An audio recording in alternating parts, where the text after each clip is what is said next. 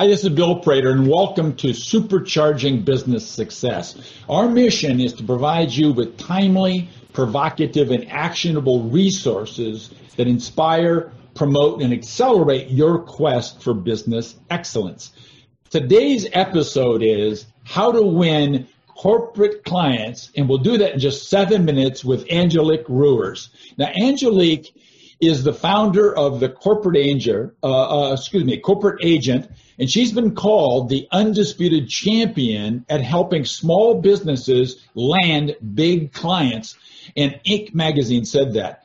The corporate agent company advises, mentors, and trains business owners across 72 plus countries, teaching them insider strategies for winning corporate clients and creating predictable revenue and profits from that.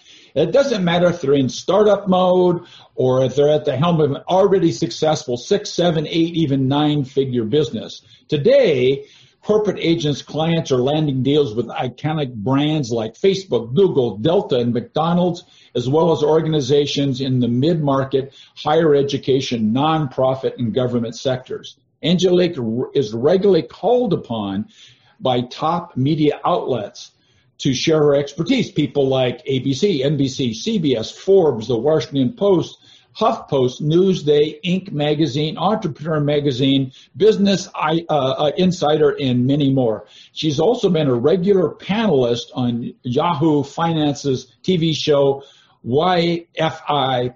YFIPM. She is a sought after speaker. She has shared the stages with superstars like Hollywood's Steve Harvey, Shark Tank's Daymond John, best-selling author Seth Godin, and Super Bowl champion Jamal Lewis. Angelique, it's fantastic to have you here with us. Thanks for having me. I'm thrilled to be here. Okay, so you've got a lot of names in your bio. So who's your ideal client, though? Who are you talking to most of the time, Angelique? CEOs and owners of service based businesses that want more corporate customers uh, that stay with them longer. So, um, what's the principal problem that you help these business owners solve? When you're trying to win corporate customers or corporate clients, there are three problems. You don't have enough decision makers to talk to. They do not want to talk to you. And when you are talking to them, you're having the wrong conversations. You're alienating them and talking to them like salespeople versus the humans that they are. So those are the three problems that we solve having enough decision makers to talk to, getting them to actually want to talk to you, and having the right conversations when you win those coveted meetings.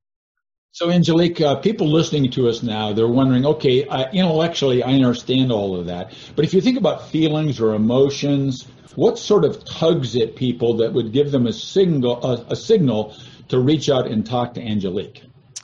The biggest thing that we see is that folks are out there doing a lot of marketing these days, but those that marketing effort isn't actually landing them the meetings or their sales team gets that meeting and it doesn't go anywhere.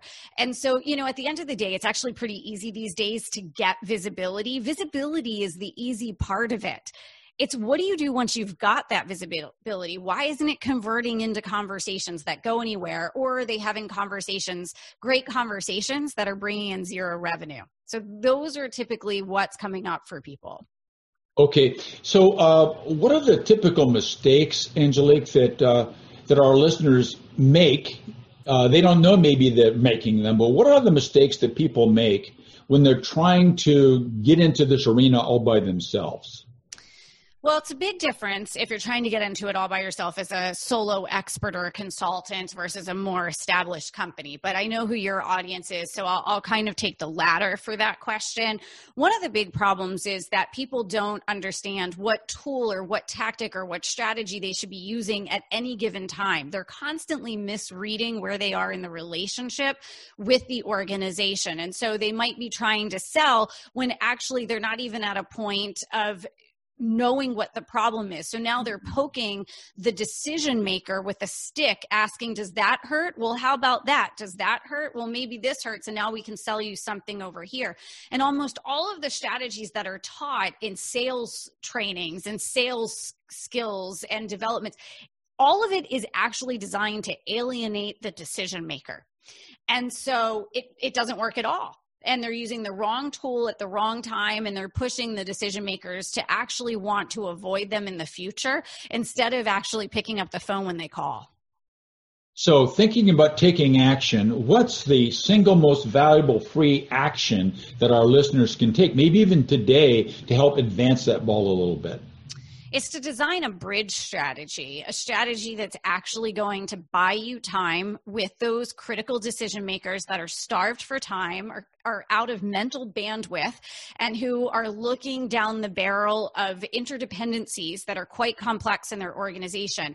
How do you actually create a strategy designed to get them to want to meet with you when they don't yet think they need your product or service? That's a bridge strategy because it buys you critical time with those decision makers.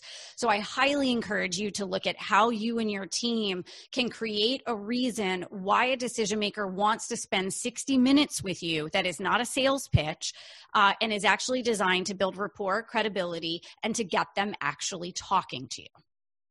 Beautiful. So I know you've thought of a beautiful, valuable, free resource, Angelique, that, that our listeners can get get their hands on. So what's the resource, and what's the a link on your website that they can uh, find that resource?